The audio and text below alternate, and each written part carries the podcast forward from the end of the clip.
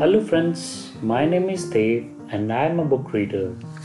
We are reading book Who Will Cry When You Die? Life Lessons The Monk Who Sold His Ferrari by Robin S. Sharma. Chapter 16 Learn to be Silent.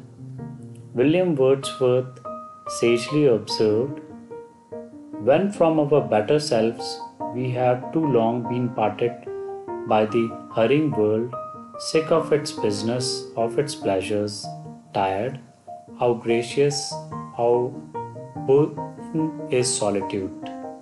When was the last time you made the time to be silent and still? When was the last time you carved out a chunk of time to enjoy the power of solitude, to restore, refocus, and revitalize your mind, body, and spirit?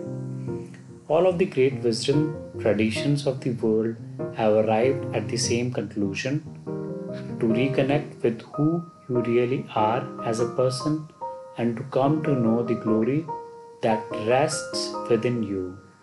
You must find the time to be silent on a regular basis. Show you are busy. As Thoreau said, it is not enough to be busy, so are the ants.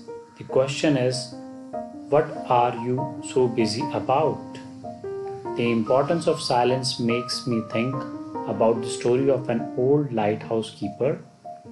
The man had only a limited amount of oil to keep his beacon lit so that passing ships could avoid the rocky shore.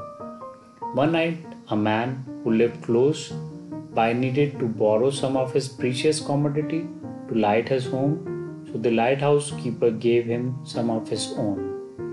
Another night, a traveler begged for some oil to lit his lamp so he could keep on traveling.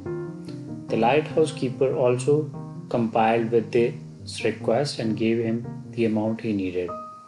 The next night, the lighthouse keeper was awakened by a mother banging on his door. She prayed for some oil so that she could illuminate her home and feed her family again. He agreed. Soon all his oil was gone and his beacon went out. Many ships ran around and many lives were lost because the lighthouse keeper forgot to focus on his priority. He neglected his primary duty and paid a high price. Experiencing solitude for even a few minutes a day will keep you centered on your highest life priorities and help you avoid the neglect that pervades the lives of so many of us.